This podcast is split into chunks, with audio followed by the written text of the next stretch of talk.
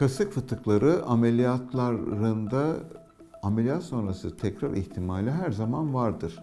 Burada ameliyatın tekniği, ameliyatın yapılış tarzı kadar hastanın ameliyat sonrası dönemdeki davranışları da önemlidir. Kasık fıtığı ameliyatları açık ya da kapalı yapılmaktadır. Açık ameliyatlarda ağırlıklı olarak kasıktan girilerek o bölgeye bir takım yamalar konulmaktadır.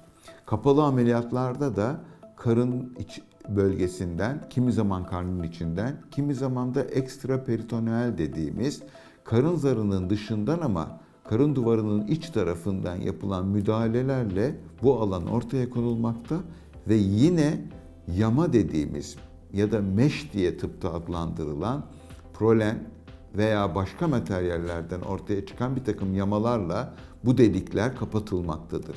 Bu delikler bu yamalarla kapatıldıktan sonra yeniden tekrarlama olasılığı klasik eski ameliyatlara nazaran çok ama çok azdır. Eskiden kasık fıtığı ameliyatlarında oradaki açıklık sadece dikilerek kapatılırdı. Hasta ameliyattan sonra bir miktar zorladığında bu atılan dikişler açılıp hastaya yeniden ameliyattan sonra fıtığın gelişmesinin şikayetiyle size geri dönmesini sağlardı.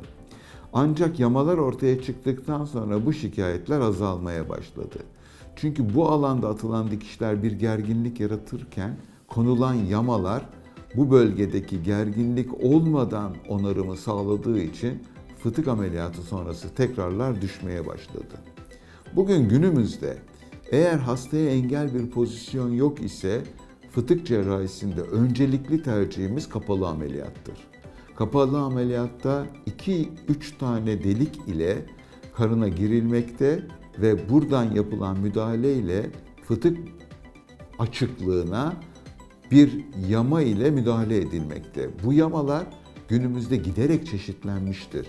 Artık yapılan müdahaleye, tip e, fıtığın cinsine, şekline göre farklı yamalarımız, yapısal olarak da farklı yamalarımız mevcuttur.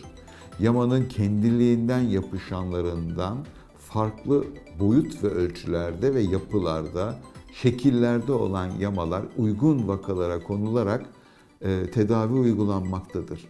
Yine kapalı ameliyatlarda kullanılmak üzere küçük bir delikten içeriye itilip kendiliğinden açılan yamalarla fıtık ameliyatlarında başarı neredeyse %100'e yakın tekrar olmaksızın ameliyat sonrası tedaviyi sağlayacak şekle gelmiştir.